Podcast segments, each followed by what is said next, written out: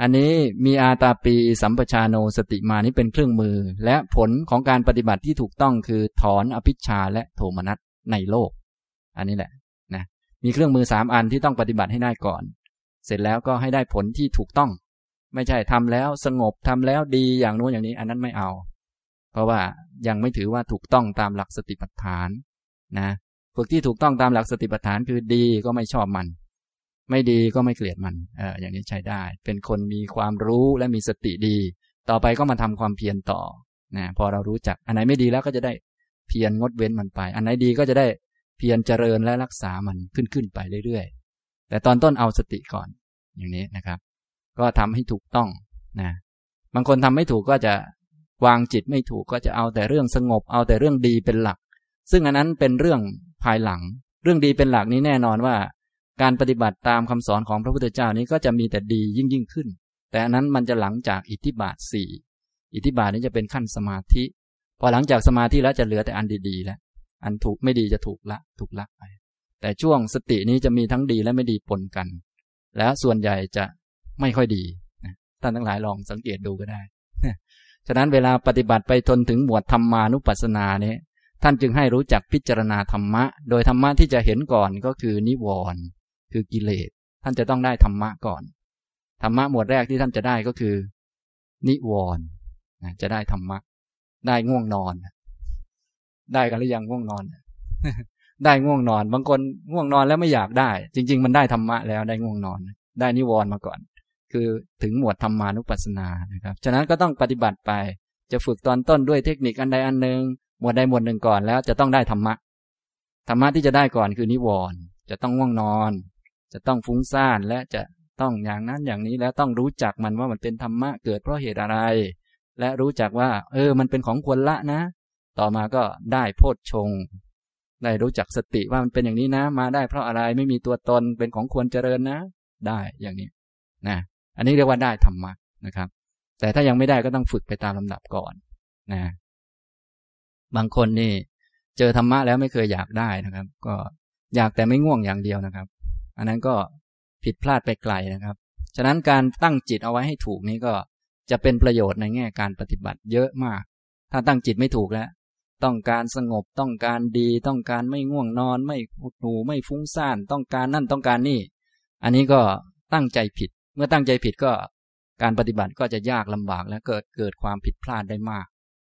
พระพุทธเจ้าจึงตรัสบอกว่าสำหรับบุคคลที่ตั้งใจเอาไว้ผิด ตั้งต้นเอาไว้ผิด ตั้งใจไว้ผิด เขาก็จะทำร้ายตนเองมากมาย พอไม่สงบก็เครียด ฟุ้งซ่านก็เครียด ง่วงนอนก็เครียด ไม่ได้ดังใจคิดก็เครียด เพราะตั้งใจผิด ฉะนั้นเขาก็ทุกทุกเยอะ ฉะนั้นคนตั้งใจไว้ผิดก็ทำร้ายตัวเอง ในสิ่งที่คนอื่นเขาไม่ทำร้ายนะ ตัวเองก็ทำเอา ส่วนคนตั้งใจไว้ถูก ตั้งใจเอาละจะฝึกเพื่อละความยินดียินร้ายในโลกอ่าฝึก เพื่อเห็นดีเราก็จะได้ไม่ชอบมัน รู้จักมัน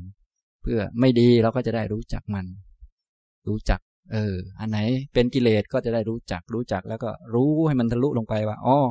ไอ้เจ้านี่ควรละนะมาเพราะเหตุเพราะปัจจัย จะละมันได้ก็ต้องใช้ความเพียรอย่างนี้อย่างนี้นะก็ต้องไปทำสัมมาประธานต่อไปอีก ของดีนี่ก็ต้องไม่รักมัน รู้จักมันว่ามาตามเหตุตามปัจจัย เสร็จแล้วก็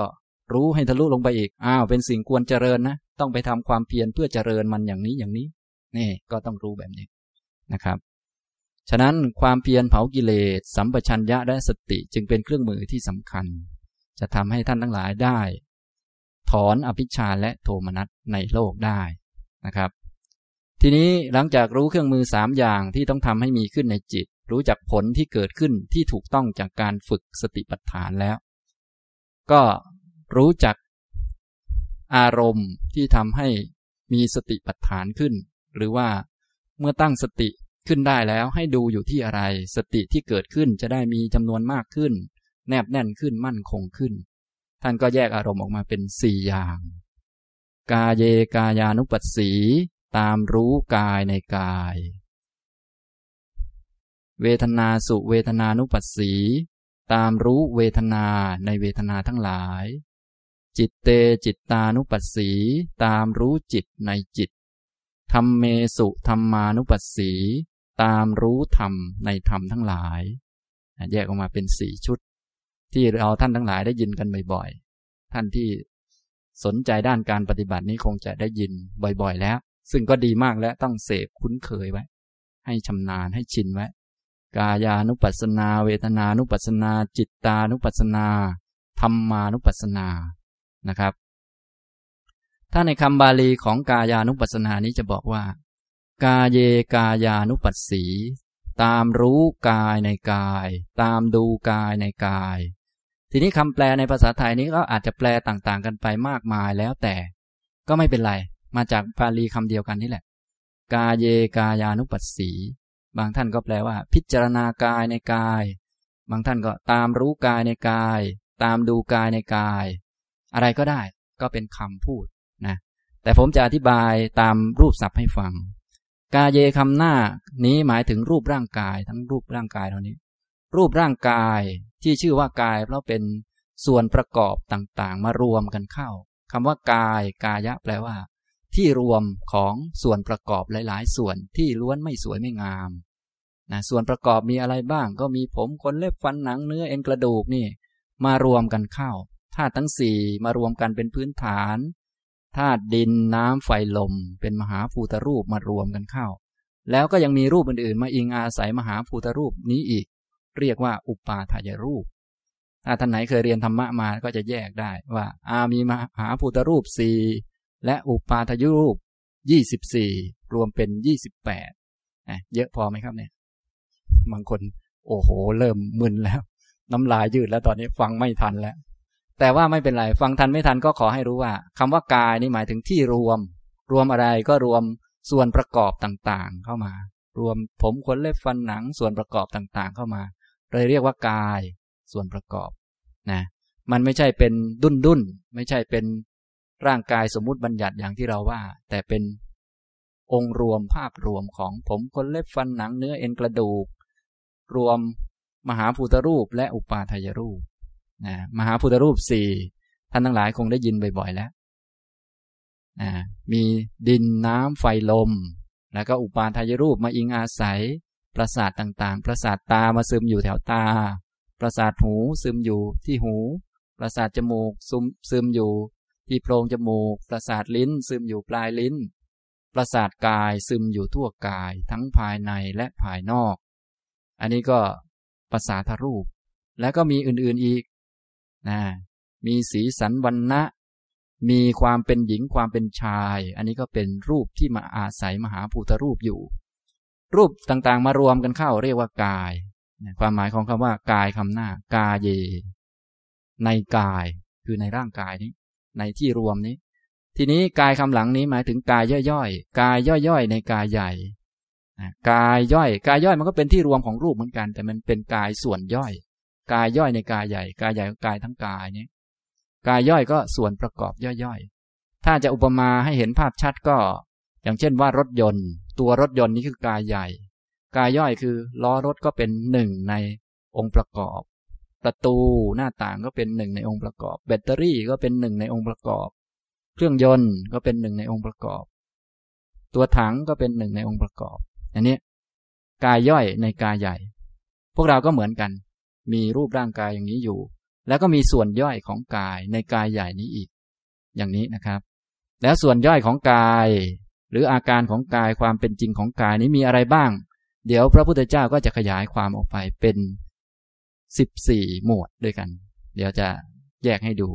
นะครับ แต่อันนี้เอาความหมายตามคำไปก่อน กายคำหน้าคือกายใหญ่รวมอยู่ กายคำหลังคือกายย่อย ส่วนประกอบย่อยๆ ในกายใหญ่นี้ เป็นบางส่วนของกาย เป็นบางที่หรือบางจุดในกาย เช่นลมหายใจเข้าออกนี่ไม่ใช่ทั้งกาย แต่เป็นบางจุดของกาย ที่เคลื่อนเข้าออกนะอย่างนี้นะครับ แล้วแต่กายย่อยในกายใหญ่อีกต่อหนึ่งฉะนั้นในการตามดูก็ดูกายย่อยในกายใหญ่นี้ ดูอาการของมันดูความเป็นไปของมันบางส่วน หรือบางจุดแล้วแต่นะ ส่วนคำว่าอนุปัสสี อนุปัสสี อนุก็แปลว่าตาม หรือว่าบ่อยๆเนืองๆตามดูบ่อยๆเนืองๆปัสสีก็แปลว่าดู แปลว่าเห็น แปลว่ารู้ก็ได้ ปกติจะแปลว่าดู ตามดู บ่อยๆซึ่งกาย่อยในกาใหญ่ ตามดูบ่อยๆตามรู้บ่อยๆก็ได้นะปกติ ปัสสะนี้จะแปลว่าดู ตามดู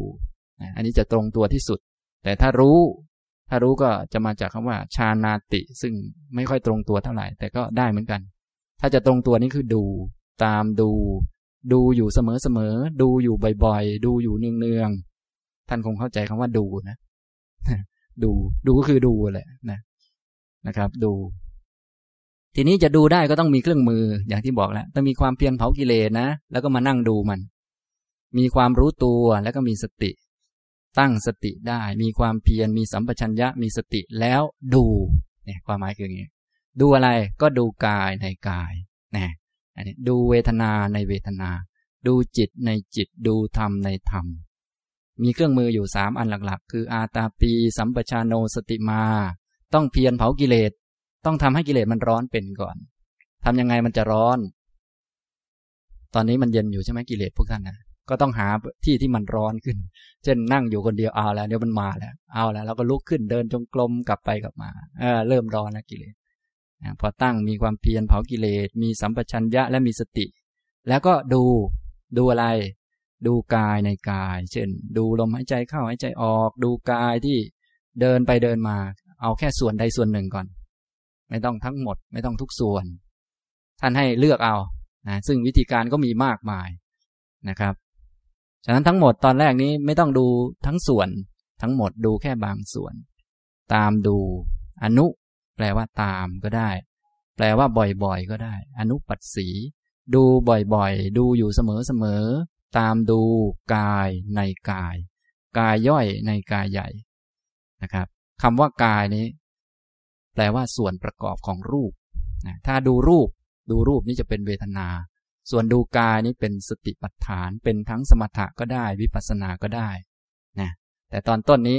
ดูเพื่อให้เกิดสติเฉยๆพอสติได้สมาธิแล้วต่อไป จะดูกายให้เป็นสมถะก็ได้ ดูกายให้เป็นวิปัสสนาก็ได้ อย่างนี้มันไม่เหมือนกัน ตอนวิปัสสนาเขาไม่เรียกดูกาย ตอนวิปัสสนาเรียกว่าดูรูปนี่แต่คำไม่เหมือนกันนะ สังเกตดีๆนะครับ อันนี้ก็ให้รู้จักนะครับ แต่สติปัฏฐานนี้ ก็เป็นจุดเริ่มต้น ท่านจึงไม่ต้องเครียดมาก เพราะว่าเท่าที่ผมสังเกตคือบางท่านก็เครียดนะพอเขาบอกว่าอารมณ์นี้มันบัญญัตินะไม่ได้วิปัสสนาหรอกท่านก็เครียดเลย ตัวเองยังไม่มีสติเลย จะไปวิปัสสนาซะแล้ว อย่างนี้นะฉะนั้นสติปัฏฐานนี้แค่ขั้นฝึกให้ตั้งสติเป็นตั้งสติได้ จะอารมณ์ปรมัตอารมณ์บัญญัติอะไรก็ได้ จะปนปนกันก็ได้ไม่ใช่ประเด็นสำคัญ ขอให้ได้สติแล้วก็ได้สัมปชัญญะให้ดี รู้จักมีความเพียรเผากิเลสไม่ตามกิเลสละอภิชาและโทมนัสได้ก็ใช้ได้แล้ว ทีนี้ถ้าจะไปเจริญขั้นสูงต่อไป จะทำสมถะยังไงบ้างก็ค่อยว่ากัน จะเจริญวิปัสสนาเอาอารมณ์อย่างไหนเป็นวิปัสสนา อะไรเป็นวิปัสสนาภูมิก็มาว่ากันนะก็ปฏิบัติต่อนะครับ ส่วนตอนต้นนี้ก็เอาไปเถอะไม่เป็นไรนะอย่างนี้นะครับ ต่อไปอันที่สองก็เวทนาสุเวทนานุปัสสี ตามดู ดูอยู่บ่อยๆ ซึ่งเวทนาในเวทนา ดูเวทนาในเวทนา รู้เวทนาในเวทนา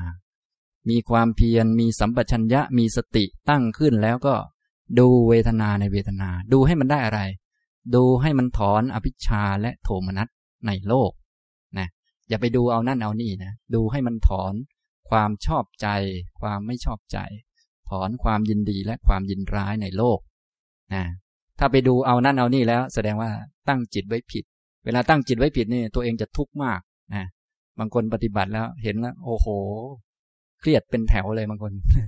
นะเครียดที่เครียดเพราะว่าตั้งใจไว้ผิด ตั้งใจ เพราะว่าอยู่ที่บ้านมันมีเรื่องเยอะไง พอไปปฏิบัติแล้วจะทำให้ไม่มีเรื่องเขาว่าอย่างนี้นะโอ้พอถ้าจะทำให้ไม่มีเรื่องเรื่องยิ่งเยอะสิทีนี้โอ้โห มีเรื่องก็จะทำให้ไม่มีเรื่องนั่นแหละ พอมันไม่มีเรื่อง โอ้โหมุนอ่า ทุกข์มากนะครับแท้ที่จริงมันไม่มีปัญหาอะไรถ้าตั้งใจถูกต้อง มีความเพียรทำแล้วไม่สงบก็ได้ ให้มีความเพียรมีกิเลสแล้วเราก็ทำความเพียรได้ เผากิเลส มีกิเลสแล้วก็เผามันเสียนะง่วงนอนเราก็ไม่ไปนอน อยากพูดเราก็ไม่พูด ก็เผามันเสียความอยากพูดมันก็เป็นกิเลสอันหนึ่งเราก็เผามันเสีย อยากทำนั่นทำนี่มันก็เป็นกิเลสอันหนึ่งแล้วก็เผามันสิให้กิเลสมันร้อนขึ้นมา เราก็จะเห็นตัวมันเห็นตัวมันก็เผามันโดยเฉพาะช่วงเช้าๆเนี่ยเราลองตื่นเช้าๆดูก็ได้ ตื่นเช้าๆเนี่ยเราก็จะเห็นมันอยากนอนอยากเอนหลังอย่างโน้นอย่างนี้ อันนั้นก็กิเลสเราก็เดินไปเดินมาแล้วก็เผามันนี่ก็ได้อาตาปีแล้วยากไหมครับ อาตาปี ไม่ยากแต่ไม่ได้ทำนะครับนะ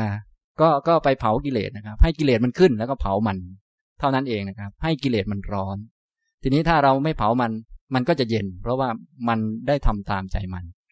เวลากิเลสมันเผาเราเราก็จะรู้สึกวุ่นวายวนเวียนเสร็จแล้วพอไปทำตามมันมันก็จะเย็นตัว แต่ตอนนี้เราทำกลับข้างครับ เราทำก่อนทำก่อนก็คือเราไปทำให้มันร้อนขึ้น ใช้สถานการณ์ เช่น อาจจะไปนั่งคนเดียว อาจจะไปเดินไปเดินมาทำไป ฝึกสติอะไรไป แล้วกิเลสมันก็จะขึ้นมา พอขึ้นมาเราก็เผามันนะพอมันไม่สงบมันก็จะวุ่นวายไปทำอย่างอื่นดีกว่ามั่งมันก็คิดไปนะครับ พอมันคิดไปกิเลสมันขึ้นมาแล้ว พอมันไม่สงบมันฟุ้งซ่านนะเดินไปเดินมามันฟุ้ง พอมันฟุ้งมันก็จะหาเรื่องไปทำแล้วเราก็เผามัน อย่าทำตามมัน เผากิเลสไม่ใช่เผาความฟุ้งซ่าน ความฟุ้งซ่านมันก็ธรรมชาติของมันแล้วก็เผาความอยากเผากิเลสนะอันนี้คือทำแล้วได้ความเพียรได้ความรู้ได้สติ ถอนอภิชาและโทมนัสในโลก ต่อมาจิตเตจิตตานุปัสสี ตามรู้จิตในจิตนะตามรู้จิตย่อยๆในจิต ซึ่งมีจำนวนมากมาย จิตมีจำนวนมาก เพราะสิ่งที่เกิดประกอบกับจิตมีอยู่ในจิตมันเยอะ มันมากก็ทำให้จิตมีจำนวนมากไปด้วย เราก็ดูจิตบางจิตในจิตเหล่านั้นนั่นแหละ ไม่ต้องดูทั้งหมด ดูบางจิต บางจิตก็แล้วแต่จิตไหนมันจะมีขึ้นมากับตัวเราหรือคอยสังเกต จิตที่มันเห็นชัดสำหรับเราก็ได้ ส่วนจิตไหนที่ยังไม่มียังไม่ปรากฏชัดเราก็ปล่อยไปก่อนนะถ้าจิตยังไม่เป็นสมาธิก็ยังไม่ต้องไปดูจิตนั้น จิตเราโกรธเนี่ยก็จิตบางจิตในจิตแล้วเราก็ดูจิตบางจิตนี้ดูตามดูตามรู้นะดูบ่อยๆ สังเกตบ่อยๆ ดูจิตในจิตนะครับ ต่อมาก็ทำเมสุธรรมานุปัสสีตามดูธรรมะในธรรมะ ต่อไปก็ดูธรรมะดูเป็นสภาวะที่เกิดขึ้นทั้งดีและไม่ดีมันเท่าเทียมกัน เป็นสิ่งที่เกิดตามเหตุตามปัจจัย อย่างที่ผมบอกท่านทั้งหลายแล้วธรรมะที่จะได้ก่อนก็คือนิวรณ์ก็ให้ดูนิวรณ์ว่ามันเป็นนิวรณ์เป็นตัวบังปัญญาบังความจริง จะได้เห็นโทษของนิวรณ์ว่า เออจิตนี้มันไม่ได้เศร้าหมอง แต่มันเศร้าหมองเพราะพวกนี้มันขึ้นมา นะถ้าไม่มีกิเลสนี่แม้เราสบายจริง ๆ เลย ปลอดโปร่งสบาย ไม่เร่าร้อนไม่เดือดร้อนอะไร พอกิเลสขึ้นมาเป็นไงบ้าง ร้อนเกือบแทบล้มแทบตายต้องทำนั่นทำนี่ ตอนไม่มีกิเลสมองดูอะไรก็เข้าใจ มีเหตุมีผล แต่พอกิเลสขึ้นมาเป็นไง เหตุผลหายหมดบังดวงตาเนี่ยต้องดูเจ้าเนี่ยดูเจ้านี่ว่ามันเป็นนิวรณ์เป็นกามฉันทะบังปยาปาทะบังที่มาตามเหตุตามปัจจัย พอรู้จักแล้วเราก็จะได้เพียรเพื่อป้องกันและละมันต่อไป ตามหลักสมปัฏฐานนะครับ แต่ตอนนี้พูดหลักสติปัฏฐานอยู่ มันมีหลายหลักนะมีไปเรื่อยๆนะครับฉะนั้นไม่ใช่บรรลุกันง่าย ๆนะครับ ฟังแล้วพวกท่านชักจะท้อแล้วมั้งเนี่ย แค่สติปัฏฐานยังยากวันนี้เลยแล้วเนี่ย ไหนจะสมปัฏฐานอีก อิทธิบาทอีกนะแต่ว่าไม่แน่ครับ บางคนแค่ฝึกตามหลักสติปัฏฐาน องค์อื่นเขาก็มาแล้ว แต่บางคน ซึ่งโดยส่วนใหญ่ก็คือต้องทำไปตามลำดับนะพวกบารมีน้อยต้องทำไปตามลำดับ ส่วนพวกบารมีเยอะเคยทำมาเยอะแล้ว อันนั้นต้องปล่อยเขาไปนะครับ แล้วก็อนุโมทนาไปด้วยนะ อันนี้ก็กิเลสใครกิเลสมันนะครับ ตามดูธรรมในธรรมนะดูธรรมในธรรมดูนิวรณ์ว่าเป็นนิวรณ์ดูการเกิดขึ้นของสภาวะต่างๆ ที่ไหลมาตามเหตุตามปัจจัย ตามกฎของอายตนะ ดูขัน ดูอายตนะ ดูโพชฌงแล้วก็สูงสุดก็ดูอริยสัจดูว่ามันเป็นทุกข์เป็นสิ่งไม่แน่ไม่นอน อย่างนี้นะ อันนี้ก็ตามดูธรรมะในธรรมะ นี่คือหลักสติปัฏฐานทั้งสี่ตามรู้กายในกาย ตามดูกายในกายอยู่ มีความเพียรมีสัมปชัญญะมีสติ ละ หรือกำจัดอภิชาและโทมนัสในโลก ตามดูเวทนาในเวทนาทั้งหลายอยู่ มีความเพียร มีสัมปชัญญะ มีสติกำจัดอภิชาและโทมนัสในโลก ตามดูจิตในจิตอยู่ มีความเพียร มีสัมปชัญญะ มีสติกำจัดอภิชาและโทมนัสในโลก ตามดูธรรมในธรรมอยู่ มีความเพียร มีสัมปชัญญะ มีสติกำจัดอภิชาและโทมนัสในโลกนะครับ อันนี้ก็คือหลักตัวหลักของสติปัฏฐาน พอดูในหลักของสติปัฏฐานแล้ว ท่านทั้งหลายก็จะได้ทราบถึงตัวธรรมะที่ใช้ในการปฏิบัติมีอยู่สามตัวหลักในตอนเริ่มต้น ก็เริ่มต้นด้วยความเพียรท่านจะต้องมีความเพียรก่อน ถ้าใครไม่เคยตื่นเช้าต้องมาตื่นเช้าก่อน ถ้าใครไม่เคยอยู่คนเดียวต้องมาอยู่คนเดียวก่อน ต้องมาหัดมาฝึกต้องหาวิธีเอามีความเพียรนะครับ มีความเพียรตั้งใจทำมีความเพียรแล้วก็ต้องมีความรู้ด้วย มีความรู้มีสติ และผลที่จะเกิดขึ้นผลที่ต้องการก็คือกำจัดอภิชาและโทมนัสในโลก นี่คือผลที่ต้องการของสติปัฏฐาน ถ้าอยากรู้ว่าฝึกแล้วได้ผลหรือเปล่าก็ดูผลที่เกิดขึ้น ละความยินดียินร้ายในโลกนะครับ ทีนี้ในการฝึกสติปัฏฐานไม่ว่าจะฝึกด้วยหมวดไหนก็ตามก็จะทำให้เกิดปัญญามองเห็นความจริง หลายๆ อย่าง อันนี้พูดถึงผลที่เกิดขึ้นติดตามมานะครับ เกิดปัญญาเพิ่มขึ้น อันนี้พูดแบบสรุปไปก่อนเดี๋ยวจะค่อยแยกแยะว่ากายมีอะไรบ้าง เวทนามีอะไรบ้าง จิตมีอะไรบ้างธรรมะมีอะไรบ้างแบบย่อๆคือถ้าเราฝึกตามหลักของการตามรู้กายในกาย ซึ่งการตามรู้กายในกายนี้ก็มีหลายอย่าง มีตามรู้ ลมหายใจเข้าลมหายใจออก ตามรู้อิริยาบถอย่างนี้เป็นต้น ถ้าตามรู้เวทนา ก็มีเวทนาเป็นสุข เวทนาเป็นทุกข์เป็นต้น ตามดูจิตก็มีจิต มีราคะจิต ปราศจากราคะเป็นต้น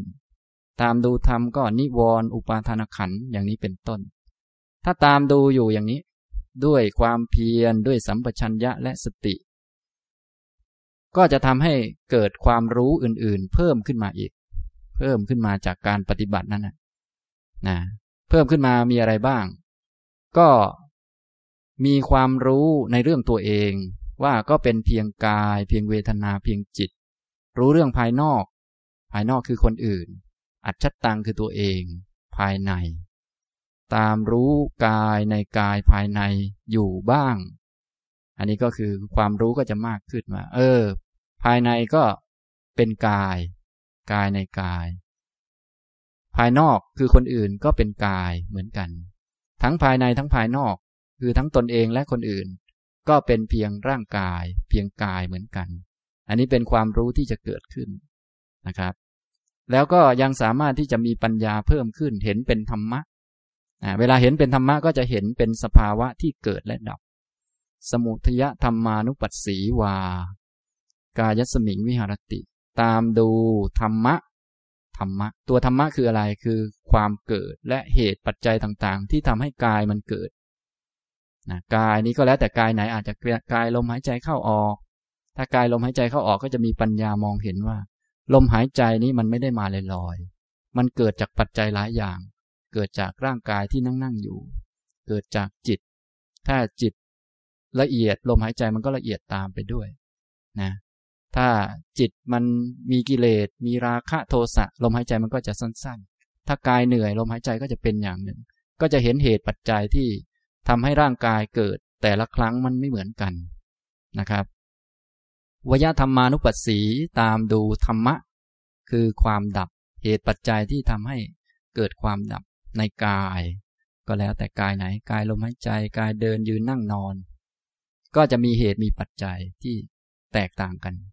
สมุทยวยธรรมานุปัสสีวากายสมิงวิหารติ ตามดูธรรมะคือทั้งความเกิดและความดับ เหตุปัจจัยที่ทำให้เกิด เหตุปัจจัยที่ทำให้ดับในกาย อันนี้คือปัญญาที่จะเกิดขึ้น อันนี้พูดแบบเอาข้อสรุปมาวางจะได้ล่อใจให้ ท่านทั้งหลายอยากปฏิบัตินะแค่มีความเพียรมีสัมปชัญญะมีสติตามรู้ ลมหายใจเข้าลมหายใจออก ตามรู้กายบางส่วน เช่น กายมันเดิน ขาก้าวไปก้าวมาอย่างนี้เดินยืนนั่งนอน เอาแค่บางส่วน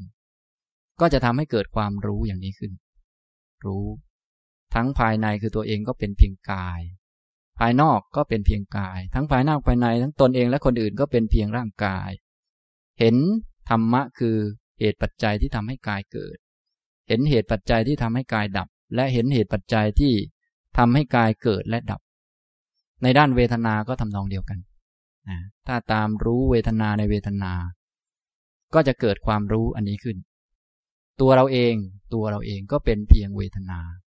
คนอื่นก็เป็นเพียงเวทนาความรู้สึก แล้วก็เห็นเหตุปัจจัยที่ทำให้เวทนามันเกิด เวทนาเกิดจากผัสสะเป็นเรื่องครั้งนะนะก็จะไม่หลงมัน เห็นเหตุที่ทำให้มันดับ เห็นเหตุที่ทำให้มันเกิดมันดับ จิตก็เหมือนกันธรรมก็เหมือนกัน อันนี้เป็นปัญญาชั้นหลังต่อมานะครับ ต่อมาในการปฏิบัตินี้ หลักในการปฏิบัติแท้ๆเลย บทสรุปนะพูดเป็นหลักแบบสรุปสรุปว่าที่ปฏิบัติสติปัฏฐานอย่างนี้ทำไมต้องให้ปฏิบัติเยอะแยะจัง ให้ปฏิบัติอย่างโน้นอย่างนี้ ที่ปฏิบัติอย่างนี้มีวัตถุประสงค์หลักๆ ในการปฏิบัติแล้วก็วิธีการแบบรวบรัด ตามที่ท่านสรุปเอาไว้ในที่นี้ก็คือ อัติกาโยติวาปนัสสะสติปัจจุปฏิตาโหติ สติของภิกษุนั้นหรือของผู้ปฏิบัตินั้นน่ะตั้งขึ้นเฉพาะหน้า อย่างนี้ว่ากายมีอยู่แต่เราฝึกให้มันมีสติตั้งขึ้นเฉพาะหน้าว่ากายมีอยู่ ไม่ลืมกายตัวเองรู้ว่ากายมันมีอยู่ อย่าไปบอกว่าคนว่าผู้หญิงผู้ชายว่าเราว่าของเรา ให้รู้สึกว่ากายมีอยู่ระลึกนึกได้ว่ากายมันเดิน กายมันยืน กายมันนั่ง กายมันนอน อันนี้ในเรื่องกายานุปัสสนา ฝึกขึ้นมาก็เพื่อให้มันตั้งขึ้นมาได้อย่างนี้ ถ้าตั้งขึ้นมาไม่ได้มันก็จะไปหลงกาย นั่นกายของเรา นี่แขนของเรา ขาของเรา หน้าเราสวยอย่างนั้นอย่างนี้มันหลงไป อันนั้นมันตั้งไม่ได้มันล้มนะ ถ้าเวทนา ก็สติตั้งขึ้นเฉพาะหน้าว่าเวทนามีอยู่ ไม่ใช่ เรามีสุขเรามีทุกข์หรือว่าไม่ใช่สุขของเราทุกข์ของเรา ถ้าเราเป็นสุขเป็นทุกข์แสดงว่ามันล้ม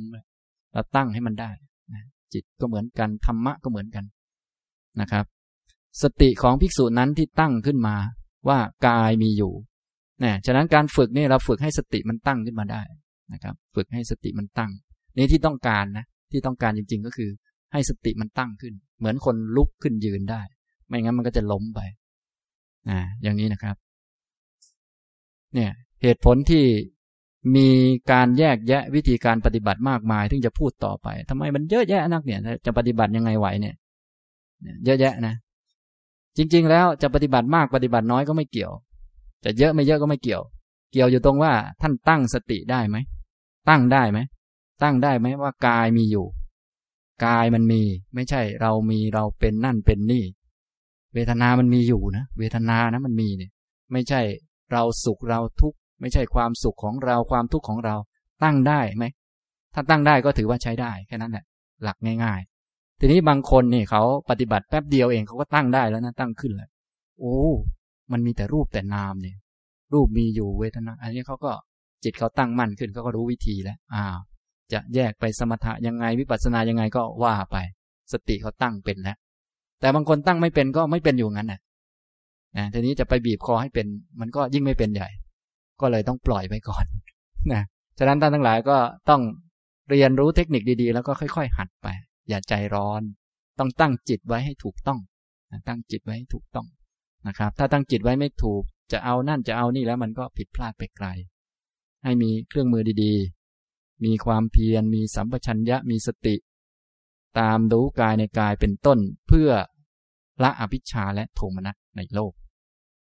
นะเราก็จะมาถึงจุดนี้ได้นะจุดที่ท่านต้องการในการให้มีสติที่มีเทคนิควิธีฝึกเยอะแยะมากมายนี้ เพื่อให้สติมันตั้งขึ้นได้ ให้สติมันตั้งตัวเป็นนะอันนี้ก็จะเป็นสติที่มันตั้งขึ้น สติมันก็เป็นของไม่มีตัวตน เกิดตามเหตุตามปัจจัย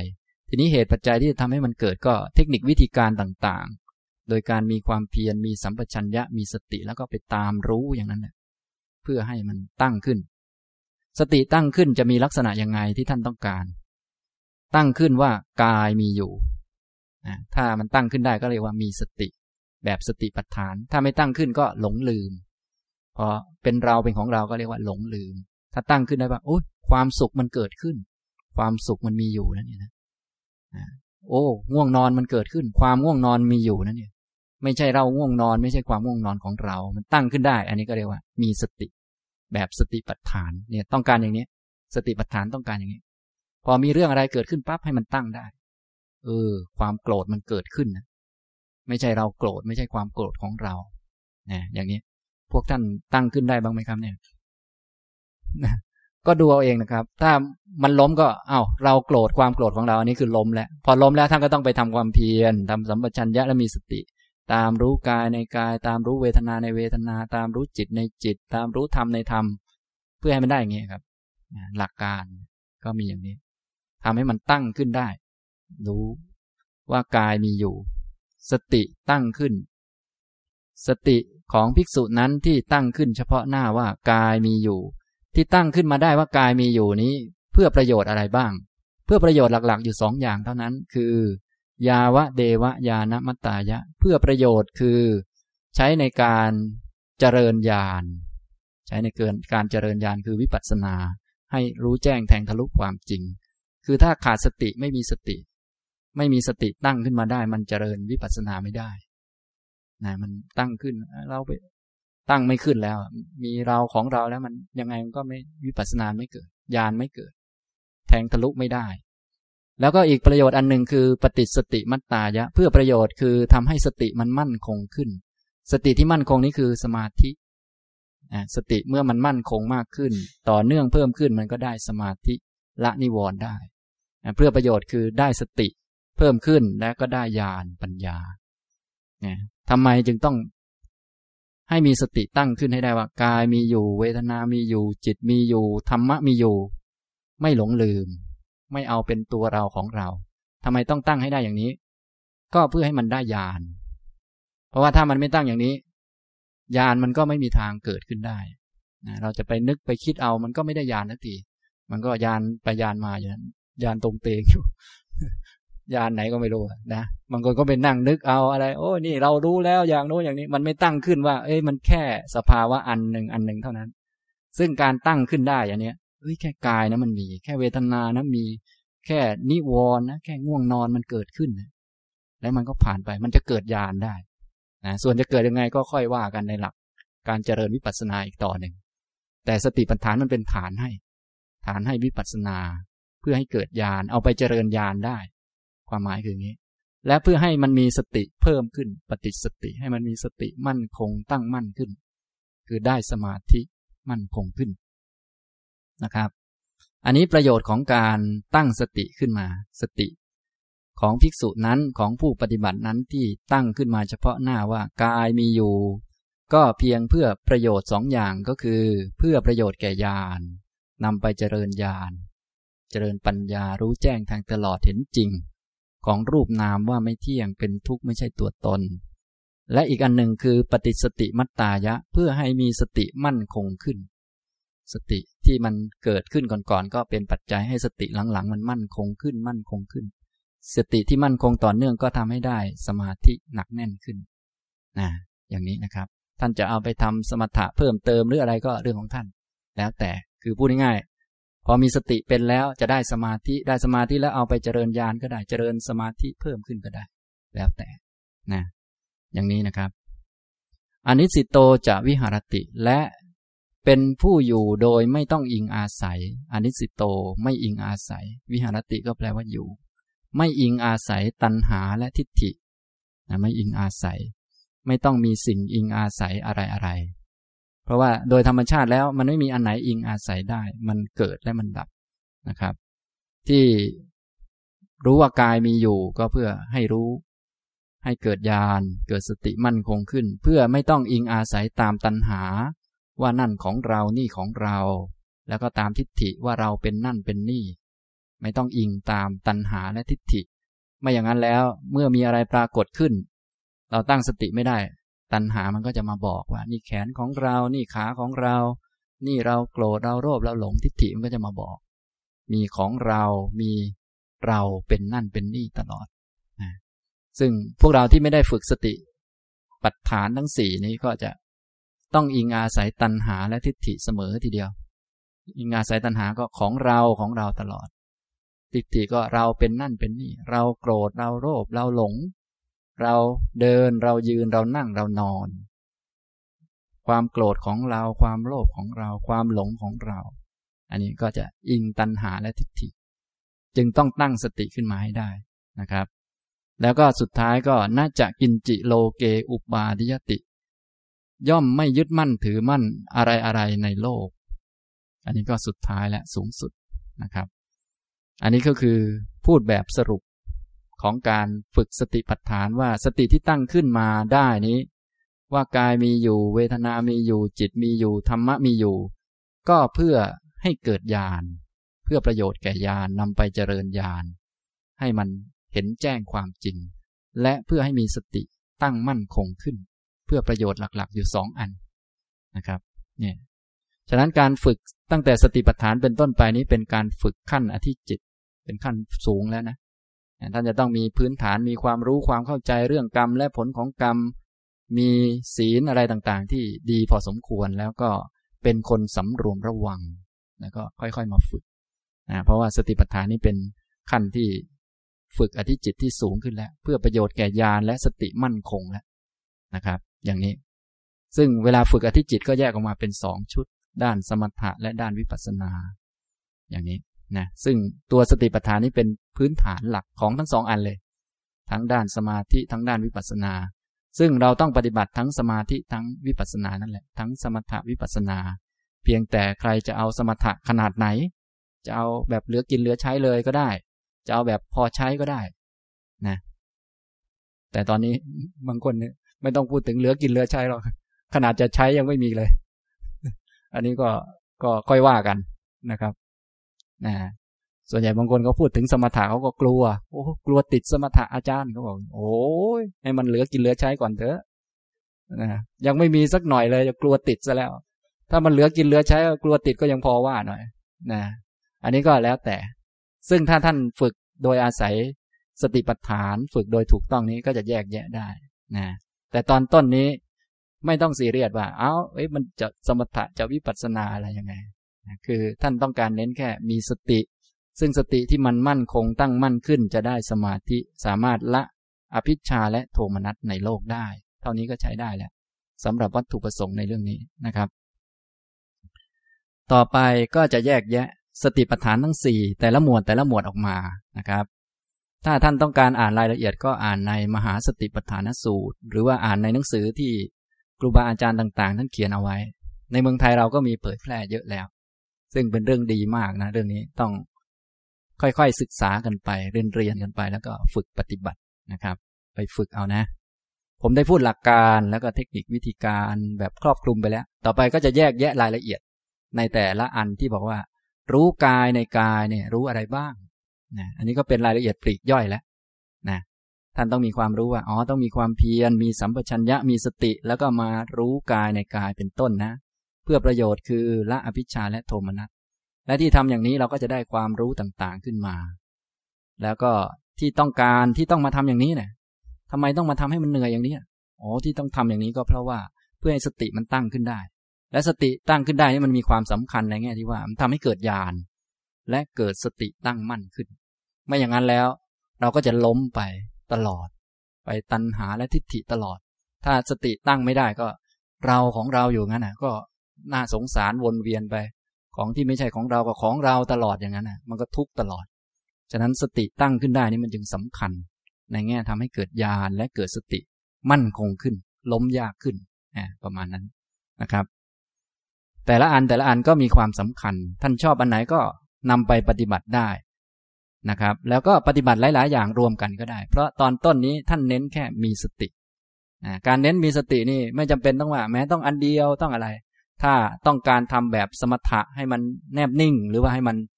มีกำลังเป็นสมาธิเยอะอันนั้นน่ะต้องเพ่งอารมณ์เดียว แต่อันนี้พูดถึงการฝึกตอนสติ ตอนสตินี้ไม่เน้นอารมณ์เดียว หรือจะอารมณ์เดียวก็ได้ แล้วแต่นะนะครับ ไม่มีปัญหาอะไรตอนต้นนะให้ท่านเข้าใจอย่างนี้ เพราะว่าบางท่านก็จะงงจะงง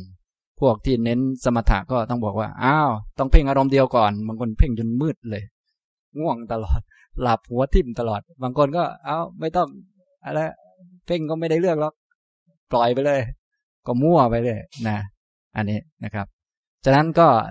อันนี้พูดให้เป็นหลักการให้ท่านฟังท่านก็จะได้ไม่งง จริงๆ ครูบาอาจารย์ปกติท่านก็สอนถูกนั่นแหละแต่พวกเรารุ่นหลังๆ มันก็มั่วๆไปนะมันก็ไม่ว่ากันแล้วก็ถ้าไม่มั่วก็คงไม่มานั่งนี่หรอกนะครับ ก็มานั่งนี้ได้ก็แสดงว่ามั่วแล้วนะครับ ก็ ก็ยอมยอมกันไปนะครับ ก็อย่าว่ากัน ฉะนั้นอันไหนที่พอช่วยกันได้ก็บอกกันนะจะมาโทษกันว่าเอ้ยมันมั่วอย่างนี้เออถ้ามันไม่มั่วมันก็ไม่มาอย่างนี้หรอกนะฉะนั้นก็ก็มั่วไปเรื่อยๆก่อนนะแล้วก็ค่อยๆ เอาที่ไม่ถูกต้องนั้นออกไป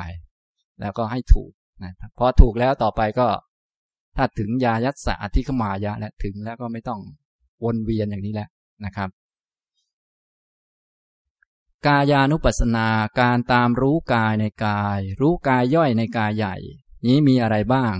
นะเวลาในมหาสติปัฏฐานสูตร แยกออกมาพระอรหันตสัมมาสัมพุทธเจ้าก็แยกออกมาเป็นสิบสี่หมวด ตามภาษาบาลีเรียกว่าสิบสี่ปัปพะด้วยกันสิบสี่หมวด หรือสิบสี่เทคนิควิธีการ เทคนิควิธีการก็หมายความว่าจะใช้วิธีไหนก็ได้ผลเหมือนกัน จะใช้หลาย ๆ วิธีประกอบกันก็ได้แล้วแต่ อย่างนี้นะครับ เอาตามเหมาะสม อันที่หนึ่งคืออาณาปานะ รู้ลมหายใจเข้าหายใจออก ก็ต้องมีความเพียรมีสัมปชัญญะมีสติ แล้วก็หายใจเข้าหายใจออก ตามรู้ลมหายใจเข้าหายใจออก ซึ่งอาณาปานะนี้ก็มีความพิเศษกว่ากรรมฐานอื่นๆ สักหน่อยหนึ่งเพราะว่ากรรมฐานอาณาปานะนี้ พระอรหันตสัมมาสัมพุทธเจ้าจะกล่าวถึงอิริยาบถทที่ดีที่สุดเอาไว้ด้วย ก็คือท่านนั่ง ถ้าท่านไปอ่านก็จะมีบอกให้หาสถานที่ก่อน ไปใต้ต้นไม้ ไปในสถานที่เป็นป่า เป็นที่ว่างจากเรือนเป็นเรือนว่าง แล้วก็นั่งคูบันลังตั้งกายตรงดำรงสติเอาไว้เฉพาะหน้าไอ้ตัวนี้ก็คือมีความเพียรมีสัมปชัญญะมีสตินี่แหละนะแต่ว่ากรรมฐานอาณาปานะนี่ เป็นกรรมฐานละเอียดกว่าชาวบ้านเขา แล้วก็ถ้าพูดง่ายๆก็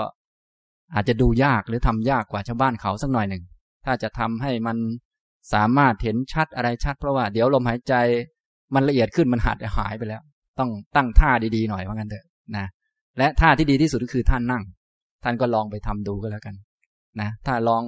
เดินจงกรมแล้วดูลมหายใจกันนั่ง แล้วดูลมหายใจอันไหนมันชัดกว่า ท่านก็คงจะยอมรับนะ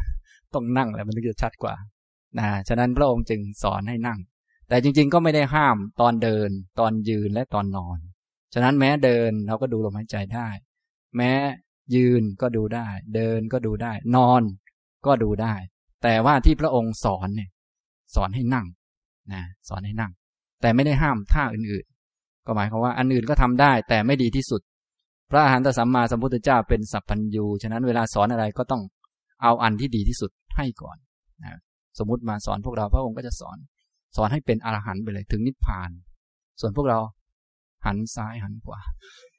เออตอนนั้นถ้าไม่ได้อันดีที่สุดก็เอาลองลงมาก็แล้วกัน อย่างดูลมหายใจเข้าออกพระองบอกว่า เอาให้หาที่นะ หาที่ตั้งสติเอาไว้เฉพาะหน้า รู้ลมหายใจเข้า รู้ลมหายใจออก ถ้าเราไม่ได้ถึงขนาดนั้น อันนั้นมันดีที่สุด ถ้ายังไม่ได้ถึงที่สุดก็เอาละขับรถก็ดูลมหายใจเข้าหายใจออกไปก่อน อะไรก็ว่ากันไป คืออันนั้นคือยังไม่ดีที่สุด อย่างนี้นะครับ นะนี้รู้ลมหายใจเข้าหายใจออกนะครับ ฉะนั้นรู้ลมหายใจเข้าหายใจออกก็มีทั้งรู้แบบบัญญัติก็ได้แบบปรมัตก็ได้ แบบลมหายใจเข้าออกนี่มันเป็นบัญญัติอยู่ แต่ไม่เป็นไรก็เป็นการฝึกให้มีสติอย่างที่ผมพูดไปแล้ว บางคนอาจจะดูแบบปรมัตไปเลย โอ้รู้ลมหายใจเข้าหายใจออก ลมกระทบที่โพรงจมูกโอ้เวลามันเข้ามันเย็นเย็นเวลาออกไปมันร้อนร้อนเย็นร้อนเนี่ยเป็นธาตุไฟอันนี้ก็ดูแบบปรมัต ทั้งสองอันนี้ก็ดูได้เหมือนกัน ถ้าดูแล้วได้สติ ได้สัมปชัญญะละอภิชาและโทมนัสในโลกได้มีสติอยู่กับตัวดีก็ใช้ได้นะท่านก็ดูเอาเองนะถ้าบางท่านงง โอ้ดูลมหายใจเข้าหายใจออกมันเป็นบัญญัตินะไม่ได้นะเธอ เธอจะต้องดูปรมัตนะดูธาตุโน้นธาตุนี้ โอ้อย่างนี้นะ ถ้าฟังที่ผมบรรยายไปแล้ว ท่านก็จะได้ไม่งง ตอนต้นนี้แค่ฝึกสติ นะฝึกสติแม้ตอนหลังๆไป ท่านก็จะดูเป็นลมหายใจที่เป็นบัญญัติก็ได้ เพื่อฝึกสติฝึกสมาธิ แต่เวลาจะเจริญวิปัสสนาก็ต้องไปดูอารมณ์ของวิปัสสนาคือขันห้าวิปัสสนาภูมิต่อไป ถ้าจะทำกรรมฐานวิปัสสนาด้วย กรรมฐานอานาปานานี้ก็ต้องเปลี่ยนจุดดู ให้ไปดูธาตุหรือดูอารมณ์ต่างๆ เช่น เวทนาที่เกิดขึ้นจากกรรมฐานดูจิตเป็นต้น นี่อย่างนี้ ก็ค่อยว่ากันนะครับ แต่ตอนต้นนี้พระอรหันตสัมมาสัมพุทธเจ้าไม่ได้แยกเลย มีสติหายใจเข้า มีสติหายใจออก เข้ายาวก็รู้ ออกยาวก็รู้ เข้าสั้นก็รู้ ออกสั้นก็รู้ รู้กองลมทั้งปวงหายใจเข้า รู้กองลมทั้งปวงหายใจออก รู้เท่านี้แหละ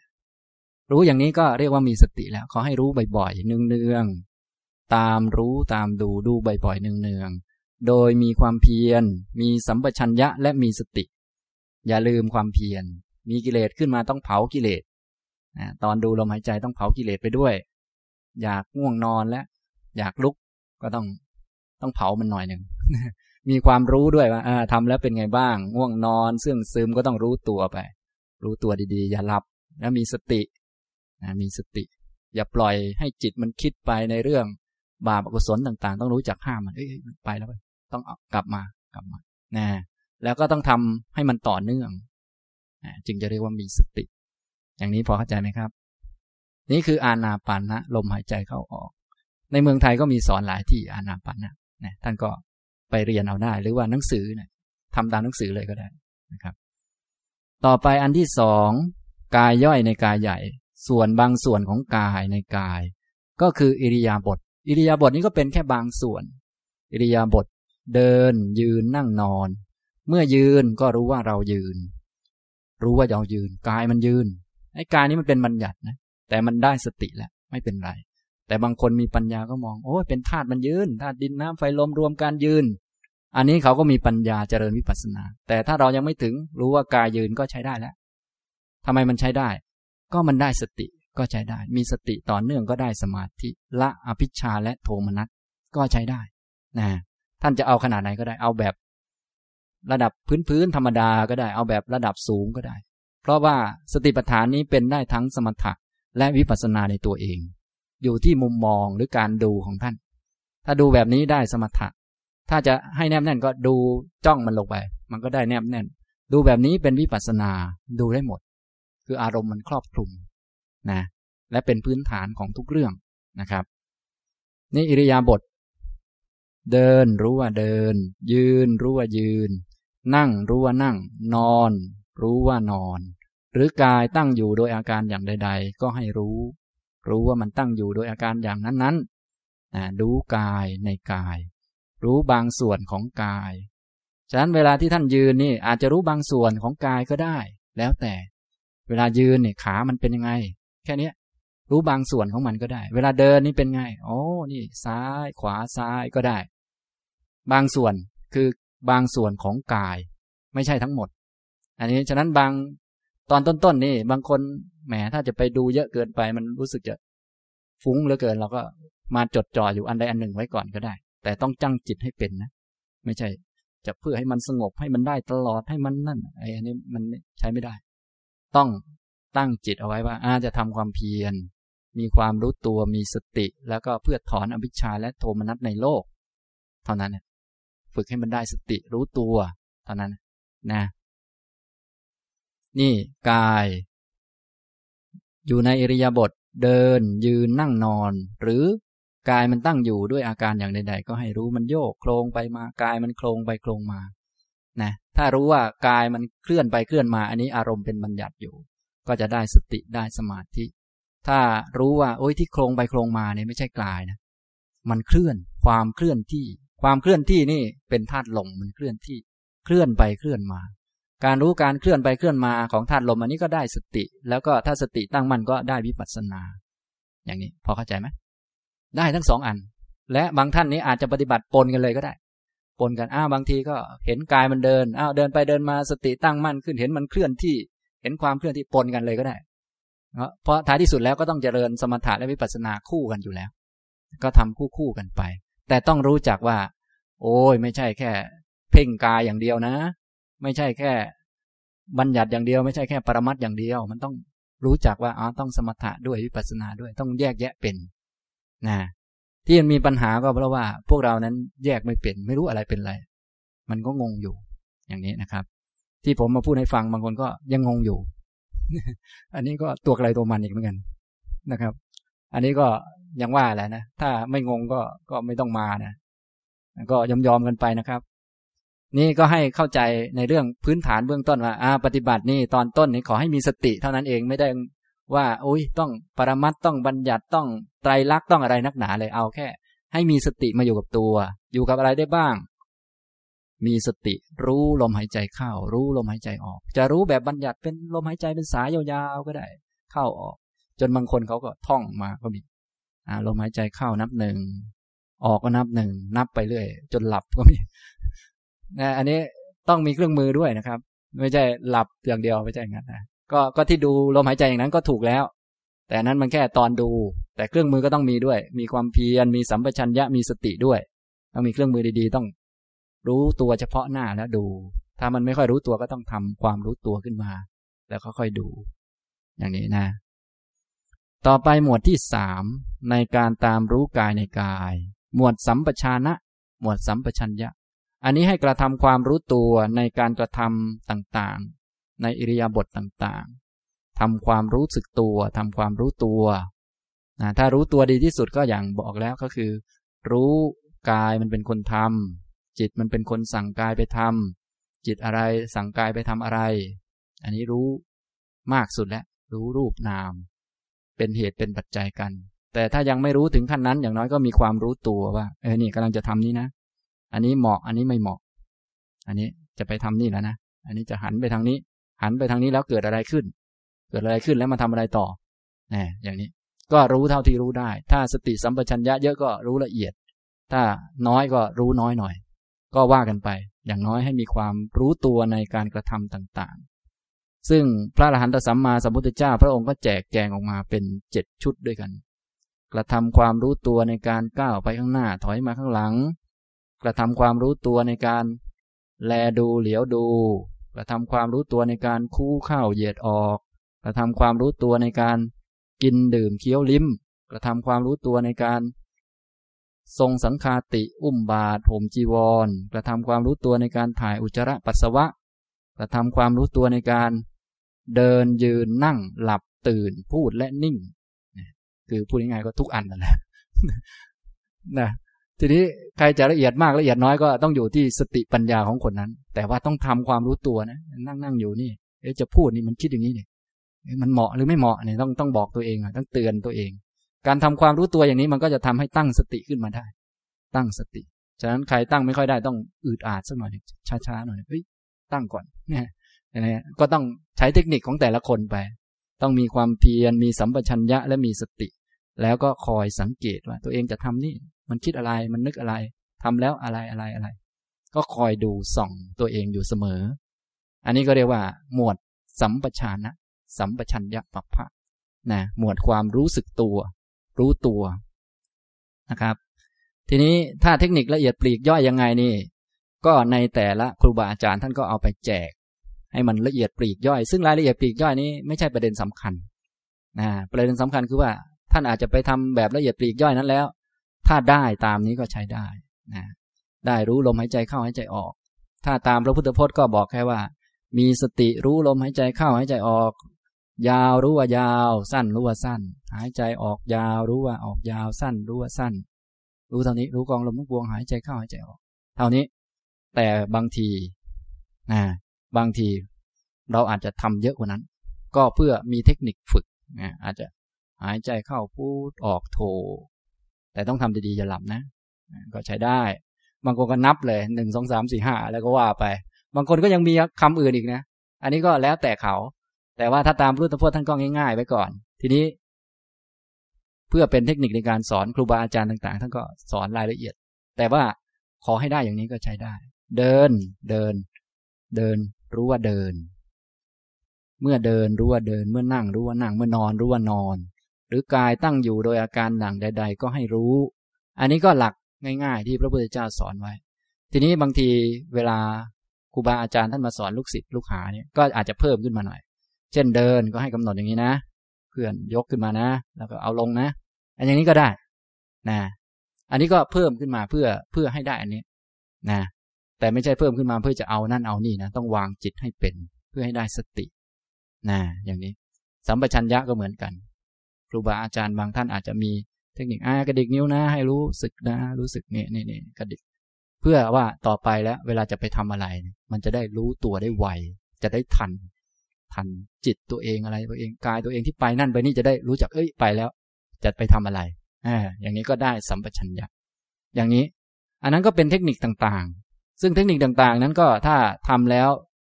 ได้ประโยชน์สำหรับเราสำหรับท่านทั้งหลาย ได้อะไร ได้มีสติตั้งขึ้นว่ากายมีอยู่ เวทนามีอยู่ จิตมีอยู่ธรรมะมีอยู่ ก็ใช้ได้นะใช้ได้ แล้วก็ทำให้ละอภิชาโทมนัสในโลกทำให้มีญาณมีสติตั้งมั่นขึ้น ก็ใช้ได้นะครับ อันนี้ผมพูด กายานุปัสสนาไปย่อๆ นะครับ ขนาดย่อยังหมดเวลาแล้วนะครับเนี่ยนะเมื่อไหร่จะจบก็ไม่รู้นะครับ เนี่ย เนี่ย เยอะนะครับ เนี่ยนะ ถ้าท่านอยากรู้อันอื่นก็ต้องมาเรียนวันต่อไปนะครับ นี่นะยังพูดได้หน่อยเดียวเองนะครับ นี่นี่ขนาดย่อแล้วนะครับนะก็เอาแบบหลักการนะครับ ส่วนรายละเอียดปลีกย่อยก็เป็นเรื่องที่ท่านต้องไปปรับไป ผสมนั่นผสมนี่เอา นะก็เอาตามสมควร วันนี้ผมบรรยายมาก็คงพอสมควรแก่เวลาเท่านี้นะครับ อนุโมทนาทุกท่าน